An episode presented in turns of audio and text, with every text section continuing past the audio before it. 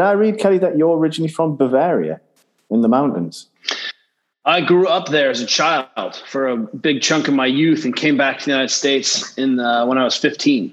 So I did. I was living in uh, Garmisch, south of Munich. It was pretty pretty bananas childhood. yeah, yeah. That's that that, and I suppose Germany was relatively sort of volatile was interesting because you know in the 80s um, i think i left in 89 88 and um, you know reagan was the peak of his power you know the cold war was going on and then that was the the source of uh, that was in garmisch at the time was the it was the recreation center for the whole army all of europe. And so everyone there's you know my my mom and i were part of the big expatriate community there and uh, everyone was a mountain guide Everyone was a kayak instructor. Everyone was a you know ski instructor. And so, um, and then simultaneously, the military base there was the Russian language military school institute. So anyone who's learning Russian came there to learn Russian to be diplomats or spies. And so Russia was this just forever looming thing. And then at the time, you remember it was like Firefox and Red Dawn, and the Russians were always the you know the our our uh, opponents, our enemies. So it was uh, it was a, just a wild time to be in southern Germany for sure. Absolutely, it was that sort of time at the end of the Cold War was quite a scary time over in Europe, um, and I can imagine being in Germany during that time was interesting. Yes, I, w- I was invited to Russia, and I went this last December. And one of the things they asked me, like, they're like, "Why'd you want to come to Russia?" And I was like, "Well." We have this this sort of alleged Russian sports science, you know, performance science, and whether we like it or not, it's highly influenced us in the West. Whether we, however much we've interpreted or thought about it from Bondarchuk on, um, and then secondarily, I was like, you guys are the, you know, have been the bad guys in every movie I've ever ever watched as a kid, and uh, so you know, the Kremlin is an abstraction until you're actually standing outside the Kremlin. So you know, it, it was a, it was a great trip, but uh, I got off the airplane there, and they definitely were like, so you've never lived you don't live in europe. And i was like i don't live in europe. And they've never been to moscow. I mean i must have just looked like a cia agent or someone like military dude coming in you know to check out what's going on with ukraine. And i got shuttled into a little room and they were like stay here please. They took my passport and i was like well i may be getting on an airplane going back home. And then uh, obviously they started googling me and they were like oh this guy is the best backstory about stretching ever. So uh, you know you can't you can't make it up you know they're like wow thousands of videos of stretching. So um, you know maybe we'll let them in. So I, I, they let me in. But i definitely was like this is the i'm the most sketchy flagged person of all time. It's interesting you say about stretching because i think i first came across you with your book the supple leopard. You know you kind of end up in crossfit. You get your nano twos as it was with me at the time. And then, oh, let's look at this movement stuff. And there, there you are with your supple leopard. Uh, and kind of that was my introduction to, to you as an individual and as a as a practitioner, shall we say, as well mm. from your background. Well, and I, you know, put stretching quotation marks because I'm, you know, just trying to belittle all of these sort of highly technical, non-specific conversations that people get in the weeds about. I've thrown out there that sort of this fake word stretching, but really, I'm totally agnostic about how you want to re-achieve your position. That's totally up to you. If you break chicken necks or want to scrape, you know, yak bones on your body, or you know, you want to do eccentric isometrics, whatever it is, I think we just need to have a tool to understand what is normative range, what is what is full range that we all should be achieving. Because we do all this exercise we don't have kind of clear goals, clear clear range of motion goals. What we've done for the past decades, we said, well, as long as you did one more rep or went faster in your 5K or you know added a kilo to the bar, it must be a better model, and that really doesn't honor the normative or full capacities of the body. And so we need to ask ourselves, and I think you know you brought up what supple leopard is the first you know three fourths of the book is a unified movement theory here's how the physiology of the human gets expressed in the technique of classic strength and conditioning so that you can explain the techniques you're using you can explain the the sort of the what we should see happening. It allows us to predict compensation which we didn't really have a model to do before and then we can communicate that. And then, you know, I just tend not to really like, uh, you know, what we call skill transfer exercises, you know, or corrective exercise. I feel like every movement is a corrector, corrective exercise. And I know I'm not giving lip service to that, especially if you slow down or do isometrics. And what I found was when we started dumping in lots of corrective exercises, the main meat of the course of the day's training started to go away or attenuate. So suddenly, the more correctives are in there, the less under load the athlete is, or less conditioning, less skill we have time to develop. So I prefer language, and I think we needed a lot of corrective exercises earlier on because people were not squatting, people were not pressing overhead, they were not deadlifting, they were not power cleaning, they were not spending time in Bulgarian split squats. So suddenly you need these things which are really like vitamins to your program and then somehow we we confuse vitamins for the program for the program. Like the best thing to do is eat a real meal not eat a bunch of vitamins. And so again i'm a more of a fan of regression and progression in our standard movements. We're going to squat today no matter what but just that you're going to goblet squat and squat to a box high under tempo but everyone else is going to be whatever the squat we choose what the stimulus we're trying to get. So I think that confused people a little bit because the back half of the book of the mobilizations or last third of the book, whatever it is, is what I call position transfer exercises. Here's a systems approach to to give you access to your tissues, to input to the brain, to make sure the tissues are sliding, to address stiffness, whatever it is, whatever the mechanisms are, they were all about getting you into a better position so you could move, so you're better positioned so you can load. And I think that's where uh, we've lost our minds a little bit. At least the internet has confuses me deeply. Yeah. Yeah. So, I mean, that's looking at the person that's invested in their movement. So the person that is looking at their athletic approach, how they can get better. I guess it would be really interesting to see or understand your ideas on the general population that perhaps haven't walked into a CrossFit box or don't particularly dive into exercise, but the importance of movement and range of movement in terms of reducing frailty as they get older and helping mm. increase their or, or, maintain their capacity for movement as they go into their 70s 80s 90s I, I appreciate that that sort of view of this thing you know i think we can take this view, this 30,000 foot view and say, do you win fitness? When are you, when did you win squatting? When did you, I mean, that day last Tuesday in October where you hadn't eaten a carb in 17 days and you were highly dehydrated and you look shredded in the mirror for one second and you put it on Instagram and you won that day. And then you ate some cake and you were puffy the next day. So, you know, one of the problems with humans is that we aren't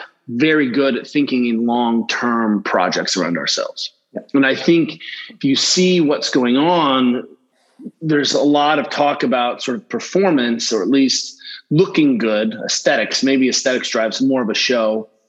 And then this rarely are we talking about what does it require to be durable into your into this older age. I'm almost 50 years old.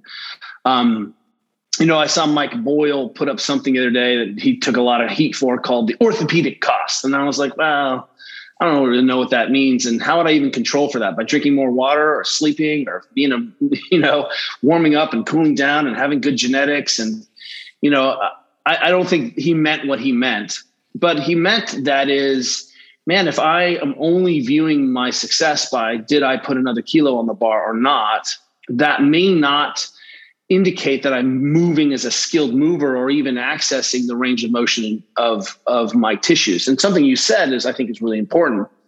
We have conflated durability with sort of this notion of high performance. And how fit do you need to be to be durable? Think about one of your grandmothers who's probably still alive and she's 117 years old. And you're like, how, what was her deadlift PR when she was 35? You know, and she, it wasn't what, you know, turns out that sleeping and eating food and walking a ton and sitting on the floor and putting your arms over your head and being active and loading and being in a fun community and having meaning. Those are the things that really set the, the tempo you know set the table for elite performance and make the backbone of what we're doing.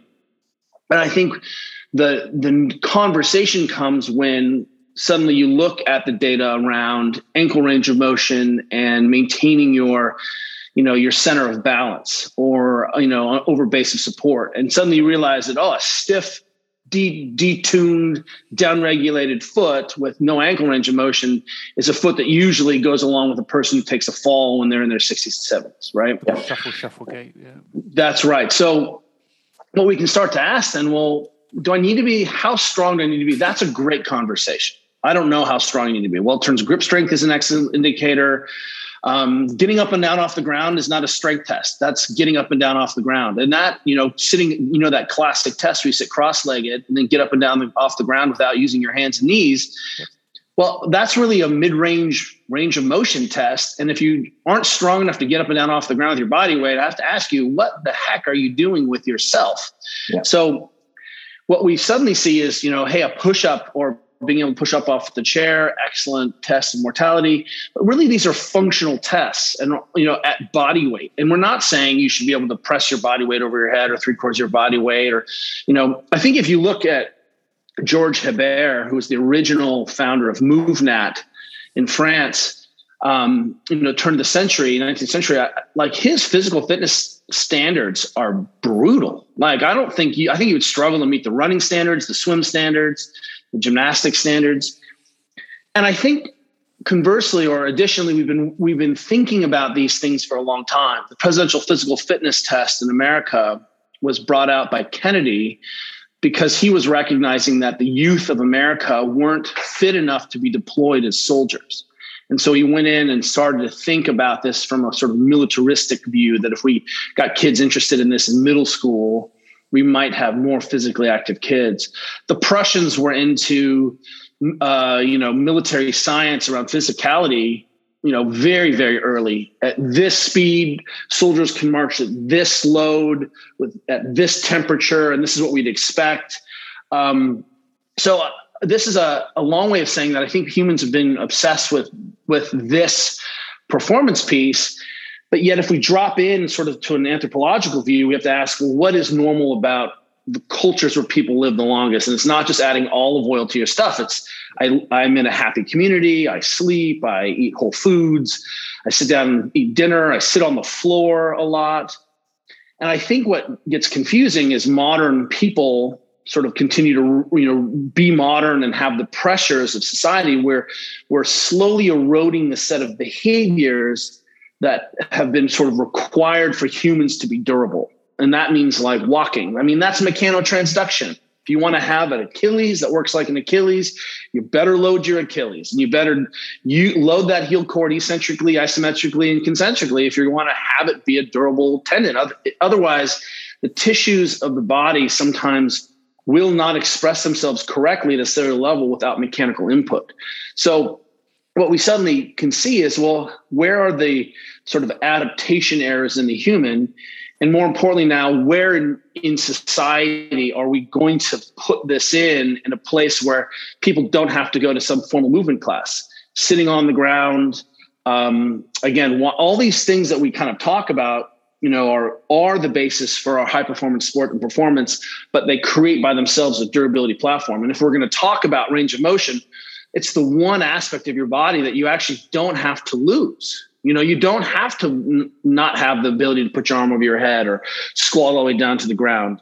That's the one aspect of your physiology that you could just keep an eye on and keep touching it once in a while. And it's not an accident that cultures that toilet on the ground, sleep on the ground, the fall risk in their elderly drops to almost zero, and hip disease drops to almost zero, and lumbar disease almost drops to zero. It's like the body needs to use these things through our normative ranges that every physio, every every physician on the planet agrees in order for those tissues to remain healthy and for us to have as much movement choice and autonomy as we need.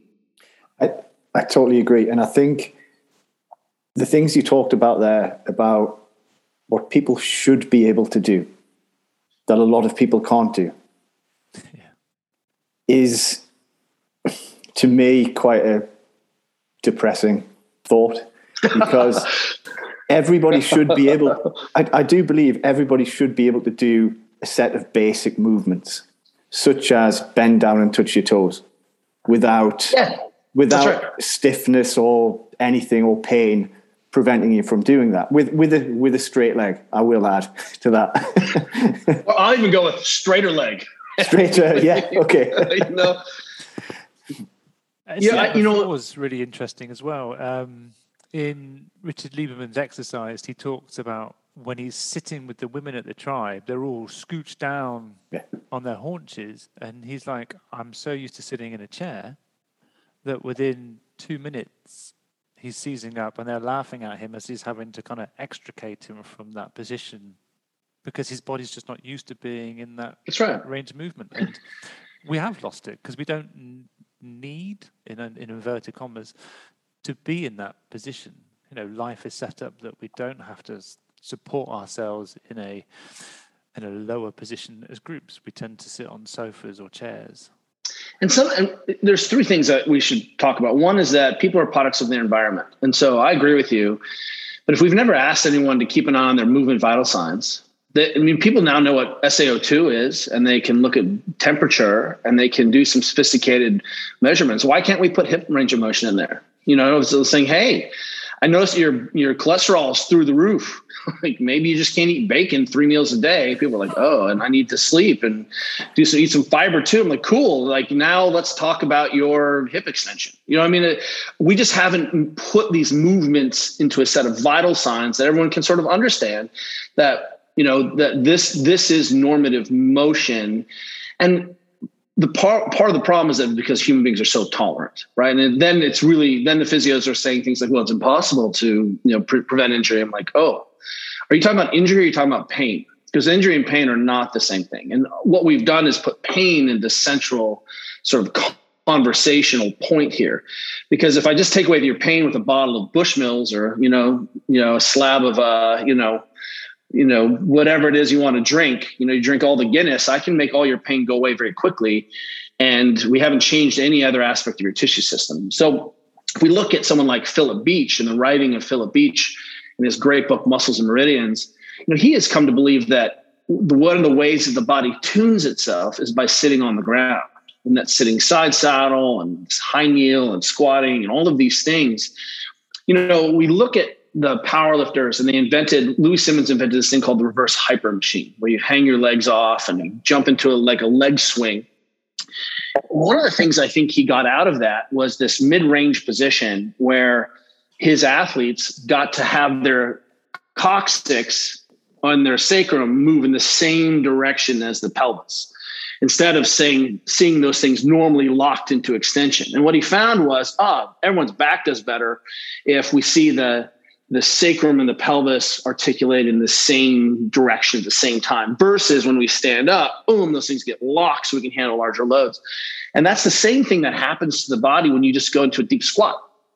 And you squat butt to ankle and you reverse again not handling the but that's the same pattern where we suddenly are gapping joints taking out of those extension positions, rehydrating and normalizing these tissues. I mean, the yogis called it malasana, right? And if you hang out in this bottom position of the squat, you know, again, that should be effortless. And for most people, they struggle to get all the way down. So there's that thing that you're talking about here where we say, hey, you know, what is it we should be able to do? People are products of the system. We can't blame them until we reshape the system. But it really does beg the conversation now are we going to put in complicated technical solutions to complex human behavior? And I think what it feels like is that the human behavior is so complex that we can't control for anything, and we know that that's not true. You know, uh, I love to rub in physios' faces. Like, "We can't control for for injury." I'm like, "Well, there's actually not true. And if we look at the data that suggests that when kids don't sleep very well, they're more likely to get injured in, you know, high school, you know, footy, you know, I'm like, well, then is sleeping is a control for injury. And so suddenly you're like, well, that's not what I meant. I'm like, yeah, I know what you meant. You meant like those three tens, three sets of 10 clamshells prevent me from cutting. And the answer is no way. But you know, there's a, that's the product of, of people not taking a holistic approach, isn't it? Yeah. And as health professionals, too often we are problem focused as opposed to whole picture focused. Eh, you know, and uh, uh, it's easy to be that way. And some of that, I believe, comes is an artifact of the fact that the system isn't set up to be able to give people what they need.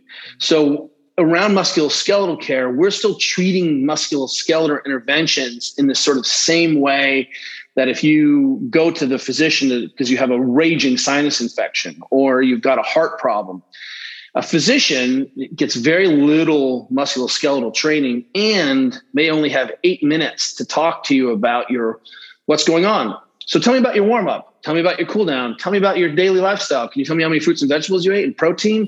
Do you have have we run the genetics on your you know you know predisposition for Achilles tendinopathy? Oh, by the way, let me watch you one run. Oh, those are shit. Like you see that the thing falls apart in a second. And then if the physio comes in and they're going to see you for 30 minutes every two weeks, how can the hell can that person possibly program to your deficits?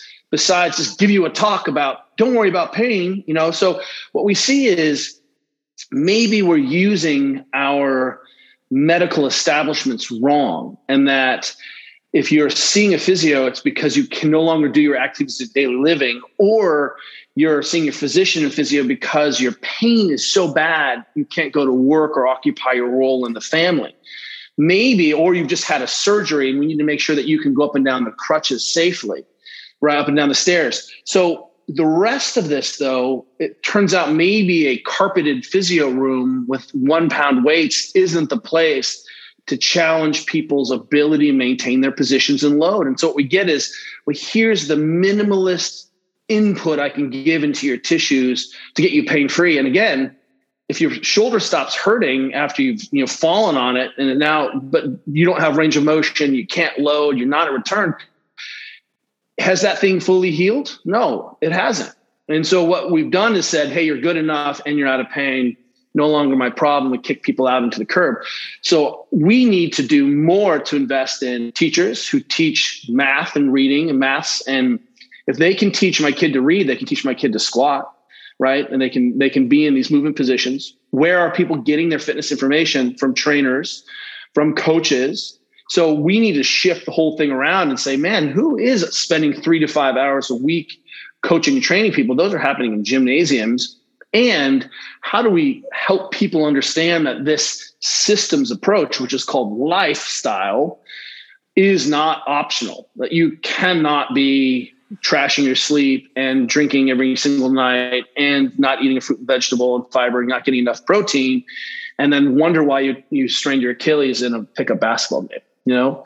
So we're going to have to start to simplify that for people and change how we're thinking about these kinds of health conversations because it's going to be a competitive advantage to those who do. Yeah. So i'm sorry paul can i just jump in? I've got a very quick question. I know you've got a question but just before we sort of move on to maybe something else i think kelly you said that you can't blame people because of the way things are structured but people created the structures. People came up with the institutions. We're, we're all responsible for the things that are affecting how we live now and the things that people deem important and the things yeah. that people deem the way in which they should be, which I think we all agree probably uh, uh, is probably misplaced and probably isn't focused on what it should be, which is your nutrition, your sleep, your movement, your ability to perform normal tasks that everybody should be able to do. I think as humans, we've kind of failed in that to a certain extent. And we need to put it right and we need to do something about that. And I think that's the challenge for me. And that's the yeah. that's where we need to head towards. But I don't know. I'm worried about that based on where we are at the moment. Yeah, let's just say that you should be worried about that. And what I'm saying is that yes, our institutions, which we created, but if you can sell candy and fizzy drinks to middle schoolers and ele- kids in elementary school and primary school, and they don't have PE and they don't walk a bunch to get there, you know, at some point those kids come out of those systems and parents can't manage a ton of that. I mean, like, you know, kids are on the tech all day long. you know, pull it out of their hands. So we're on the one hand, what I'm saying is until people have better information and they're not overwhelmed by the fact that they're like, well, this thing says keto, so it must be good for me because it's, you know, these cookies are keto cookies, right? And and you know, the calorically dense foods. what we're realizing, and as you said, I think particularly in the pandemic, is um, you know, if and my favorite book is Dune, so bear bear with me. But you know, he puts his hand in the box and she says, Our test is crisis and observation. You know, and he's like, I see the truth of it. It was gnarly well, here we've just stress tested society. And what we found is that we are now fatter and more depressed and didn't know how to train at home and you know cooking things that we took for granted society that our relationships weren't couldn't be maintained over zoom um, i would say that we did poorly and that we were doing poorly and then we stress tested the system and what we had was a population who hadn't been prepared to be able to handle the basics and uh, people just self-soothe. And so anyone reaching for for you know bourbon or or you know chips was uh, just a you know biscuits was you know, reaching for the thing that they've taught been taught makes them feel better. So when you sort of look at the animal as like, hey, let's avoid pain and go for self-soothing, you know, it's really difficult to keep your hand in the box unless you've been taught that I have to continue to walk I have to sit on the ground. I have to control what I can control. How do we help people change behavior because they see they feel better in the mean run, right? That they get the short term gain. Because you know how like tension lung cancer, it's a bummer. Trust me. And they're like, yeah, yeah, whatever. You know, and you know, I didn't get didn't don't have cancer today. How it's hard is it to quit smoking? Isn't it? And it's trying to say, look, we need to be planning 10, 15, 20 years down the line because yeah. of the impact of what you're doing now is going to pay forwards. And we tend to have more of a sick service as opposed to a health service. For sure. People come looking for, sure. for, for quick fixes. I'm in pain, my hip's not right, I want some pain relief. Well, hold on a second, let's have a look and see what's going on. If we do these exercises, it's going to take a bit longer, but actually your your outcomes are going to be much better going forwards. And if you look at um, claudication of lower limb vessels and then having an arthroplasty to open up the blood vessels or just walking distance and slowly increasing your walking distance, short term outcomes are much better for uh, sort of cleaning out those blood vessels, but actually long term, you can get much better outcomes through walking tolerance and it's trying to sell that and it's using that kind of motivational interviewing to try and help people get past the quick fix and look at the long-term picture which is really difficult in 10 oh. 12 minutes and I think you really bring it up how is it that this is the first time a person has heard this I keep expecting to end up in a room where everyone's like, yeah, yeah, I know all this. What else? What else you got? I, have got all this down because that's that's where we need to go. This is where I think some of our health approach needs to start much earlier. So let me give you an example. Um, you know, the English national soccer team is a team we've worked with, and we're suddenly see a generation of young English footballers who are starting to really push the, the, performance communities because they realize that this durability, strength, tissue health, recovery, nervous system arousal state was a competitive advantage that also extended their careers and gave, made them more money. Mm-hmm. So I think we can take that as like one is that we can make the change, but we need to start a generation or two earlier. And we're going to have to start working and putting this in so that kids know how to cook right? Like home ec, that kids know how to shop at a grocery store, that kids understand that, well, I've been walking for an hour a day. In the UK, you have something called the, yep. the Daily Mile started by a person, right? And and how many sports teachers do you need or administrators? It's just a daily mile. And if kids want to run it because they're ADD, cool. If, if the kid, the goth kids just want to be emo, they have still have to walk the daily mile. It doesn't matter what the mile is and ultimately, it doesn't matter. Yes, we'd like to have some high intensity exercise or modern vigorous exercise, but the first order of business is to cover these bases. And once we start to do that, then we'll start to see a generation that's come up and been prepared for the conversation in the, in the market. And or we're going to have to.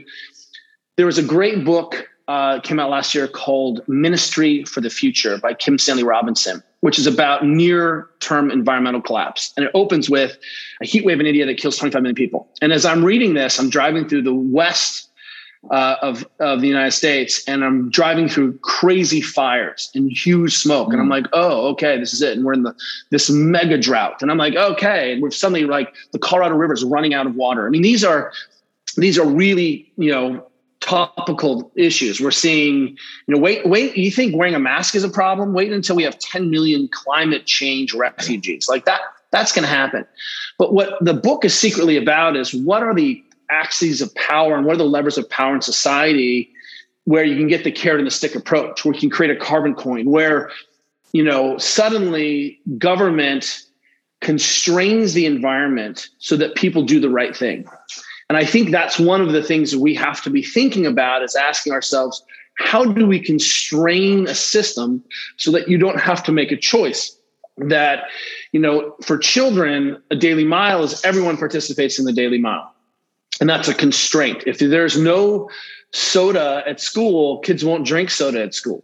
I mean, it's it's that simple, right? If if every parent knew that you know all technology has to go off at 10 o'clock or 9 30 or 10 and the phone needs to be out of the room then suddenly we don't have to worry about our kids you know being on the telly and and, and playing because there are these sort of constrainments to behavior and it's just like constrainment therapy after someone has had a cerebral vascular accident right if someone's got we see it we call it disuse atrophy right when we see it in the brain and so you constrain the well limb and you make this this challenged limb or the affected limb work really hard.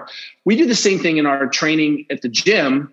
Why don't we do the same thing across behavior? And I'll start with myself. I just can't buy cookies because I'll eat all the cookies. So if there's cookies in the house, biscuits in the house, I'm going to crush. The biscuits are not safe until they're gone. So the only thing I can do is not to have biscuits in the house. Yeah. But then what you'll do is you get to the point where you programmed yourself out of looking at cookies in the same way as everybody else. So when you see a cookie, after that period of weaning yourself off them, it becomes a different, it just becomes something that you're completely ambivalent to. So you don't have the same craving that you used to because you've programmed yourself away from it. You know, um, there have been where we're going to see, I think we have a real possibility for change is if we keep putting businesses on the hook for people's healthcare, especially in the United States, that's for how people get their healthcare for their business, then it's competitive advantage to have less sick workers at your office. Mm-hmm. And people are dumping money down this drain hole for, I mean, it's, it's pretty b- bonkers. You know, when we're, what we have to be thinking then, as you're, as you're saying is how, where are the places we can make these changes. Uh, there was a big petrochemical company in the Bay Area that locked everyone out of their computers for five minutes every hour. The computer system would be like, "You're freezing now," and everyone would be like, "Ah!" and they stand up and walk around, and talk to each other, and you know, if you put the cigarette break further and further away, turns out the healthiest people in the whole building are the cigarette smokers. So they have to get up and walk out to have the cigarette break. so how can we make those changes so it doesn't feel you know everyone should be fighting to stand on the subway right on the underground they should not be fighting to sit so if you constrain your little environment and look at the places where you have some agency in the day i'm going to get up and i'm going to eat a vegetable and a protein before i leave the house because once i leave the house who knows what happens right i'm going to go for a quick walk after every meal and pretty soon that aggregates into 30 minutes of, of movement during the day. And I'll take 30 minutes of movement. Is that ideal? No, but that's 30 minutes, 30, three 10 minute walks. Holy crap.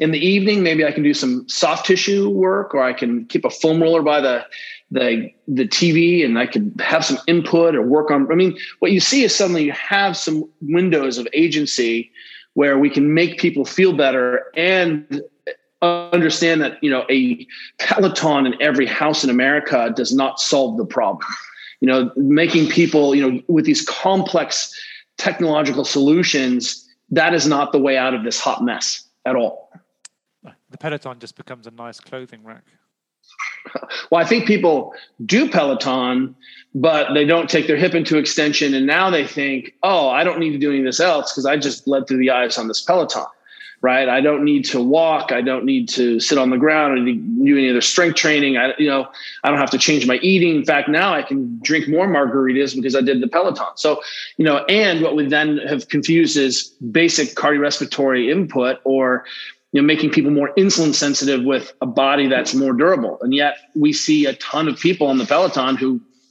you know, make their make their situations worse. I don't understand. I'm super fit. Well, your ankles don't work anymore, and they've been super stiff in these little boots. So now what? And I, again, I, I, I think it can feel really confusing to people. You know, my wife is a three-time world champion. We run our company together, and we're on the internet trying to understand the messages that are being sent out and it can feel hyper confusing to the average person who is not in this vertical of wellness and fitness. Yeah and i think we take for granted what we can do until all of a sudden we can't do it. And too often and too often we don't understand how that how we've got to that point. So like right. take, take your person on the peloton. They don't understand that being in the position they are has lost that movement within their action, um, their ankle, their dorsiflexion. They're not extending their hips or getting their hamstrings through full engagement. And it's gone, but they don't understand why it's gone. Yeah, you know, as soon as you sort of have the vision, you suddenly jump into yoga and you're like, oh, these people knew what was going on right? This is a movement practice. Or you jump into a Pilates class and you're like, holy crap, Joseph Pilates was not messing about, right? And then you, you suddenly you're like, oh, Olympic lifting. That's why they do rows and bench press because they need to augment the movements in their Olympic lifting groups. You know, you suddenly get into a kettlebell swinging platform and you really understand that, you know, it's a pretty complete practice. And then we can argue about degree and which way is the best way to prepare you for a 5K and how you're going to integrate this into your athletic performance. Those are great conversations to have. Do I need to bench press and squat two times a week or three times a week? I don't know. Are you in season? You out of season? You playing NFL or are you position? So those conversations, I think, uh, I think um, Freud calls this the narcissism of small differences.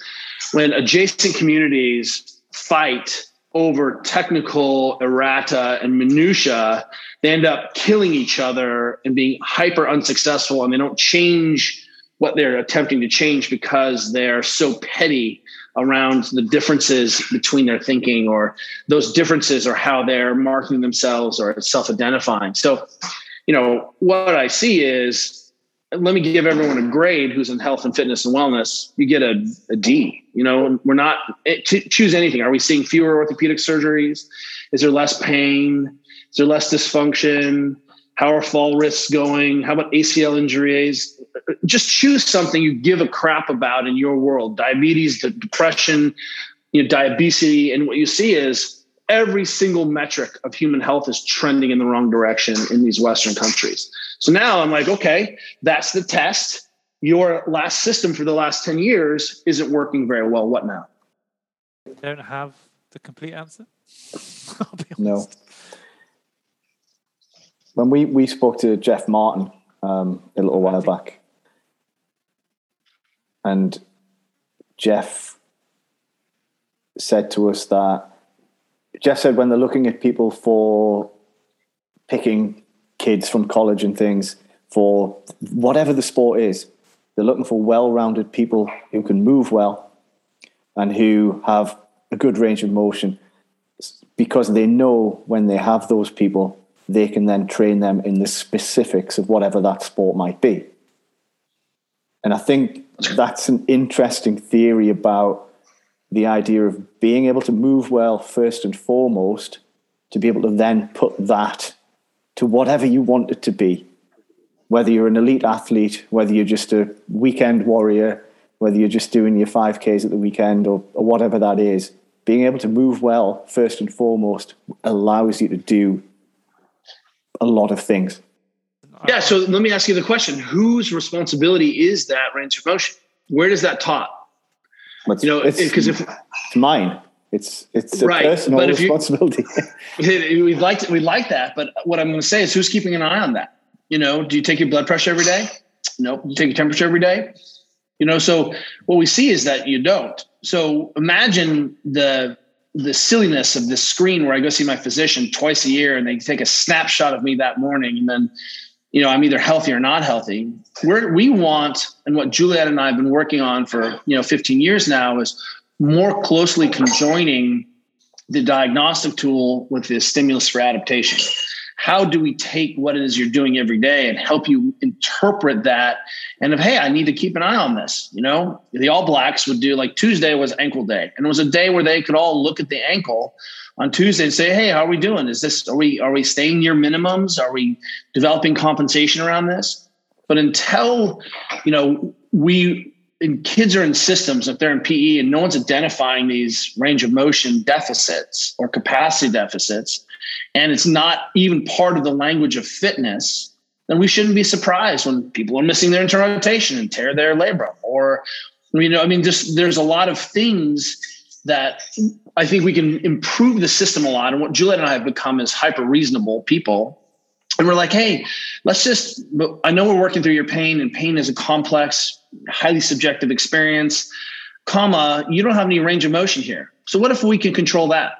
You can control your range of motion. Let's improve your range of motion. And oftentimes, you know, where we've gotten into, you know, the narcissism of small things debate again is, well, if, if we restore people's range of motion or improve their range of motion, oftentimes the brain says, well, something's changed. Now it's non-threat.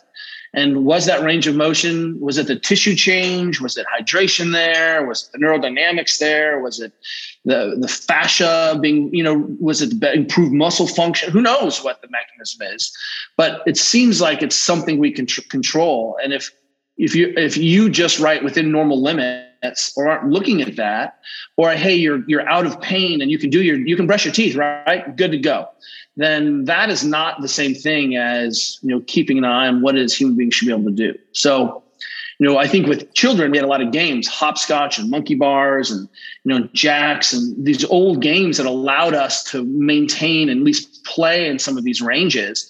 And then adults, man, we just like put on the gloves and the you know the mittens and the sleeping bag, and you stop moving and you stop feeling and sensing, and no wonder the brain gets a little bit crazy.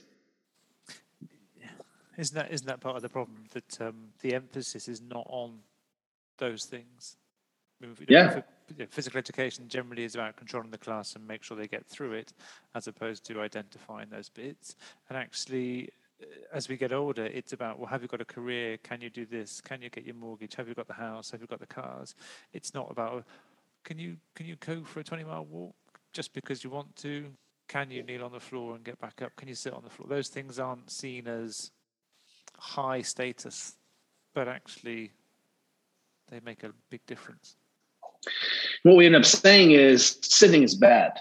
we're like, well, you know, you were able to sit for a long time, but now sitting is causing you pain. So you know, yes, we can change your sitting environment and have you move more and spend less time at this position, but also notice that you can't flex your hip all the way and you have no internal rotation or external rotation. Your rotation window is, is garbage and you don't know how to extend your hip. And wow, it's almost like the whole upper torso lumbar system onto the pelvis can't get stabilized and organized because you've removed the primary stability through the femur because you're sitting all the time. No wonder your pelvic floor doesn't work. And the adult diaper industry is a billion dollar industry. And what we have to start asking is what is it humans should be able to do? First, get that message, and how do we advance that message so that people can begin to feel it themselves? And as you're saying, it's your responsibility. And our hypothesis is that you begin to work on this a little bit in the evening because for the first time, whatever the reason is that you're interested in it, because you're in pain or can't do a skill or you know makes you feel better so you can sleep better, we don't care. We're agnostic about the reasons why you begin to have some input, but you know how do we democratize that? And then how do we empower people to understand what the basics are? And then be curious about their bodies as you know if you work in a hospital you know, be around people who've fallen in their 70s and have a hip fracture and then perish because uh, their world gets smaller and smaller and they lose their muscle mass and become orthostatic. And, you know, it's really a complicated thing because humans are so durable and we can put up with so much silliness and you can eat all the little chocolate cakes and smoke all the cigarettes until one day your tissues, you know, give up. As physios, you know, for a long time we've said, hey, nutrition is not part of my practice scope. And I'm like, oh, is it? So I can talk about how your brain is perceiving your tissues and I can talk about what your tissues are supposed to do. But talking about the components that make up your tissues is an off limits piece. That seems really ridiculous, right? And I'm talking about being revolutionary, like, why don't you eat more fruits and vegetables? Why don't you eat more protein? You know, um, you know, now it's to the place that if I work with someone who's in persistent pain or chronic pain, I'm making them track their sleep because I don't believe it. And what we see is that when we can suddenly measure things, we can manage things, right? And so what we're, you know, if you just ask people, well, "Do you sleep?" They'll always say, "Yeah, of course I sleep." Like how much? Well, you know, giving people a benchmark. You know, we believe that seven hours is the minimum threshold for survival. Eight hours is our dream, but if you want to get out of pain or grow or lose body weight, or you're a growing kid, or you're doing a sport activity, you got to get eight hours of sleep. That means you may need to bed for nine hours to get eight hours of sleep because upward an hour of disruption is totally normal.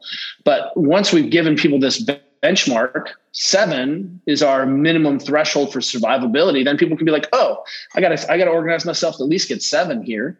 Right. And I, you know, and of course, have a baby, start a job, be a physician, work overnight, be a truck driver. Yeah, sometimes your sleep is going to be, you know, dog poo, and that's okay what we'll do is get you back on track as soon as you can. And you know that, hey, I can buffer this for a while because I'm a human, comma, I'm going to have to get that sleep back if I want to have tissues that are robust.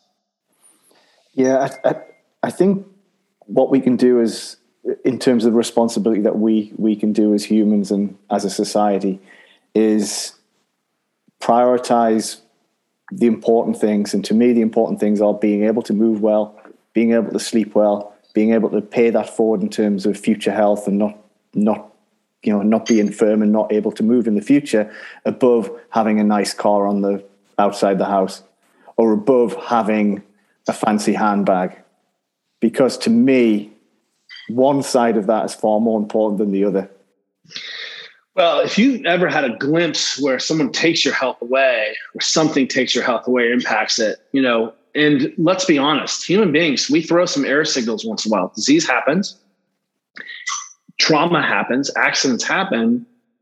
And now we're just talking about your ability to recover from these things which kill us or challenge us. And, you know, in the United States, we hear a lot of, you know, fitness professionals talking about, well, the problem with COVID is that we're not talking about health. And I'm like, so you thought your 30 second rant on TikTok or Instagram was going to change fundamentally some complex behavior because you're like, you know, the real problem is that everyone's fat and doesn't work out. I'm like, cool.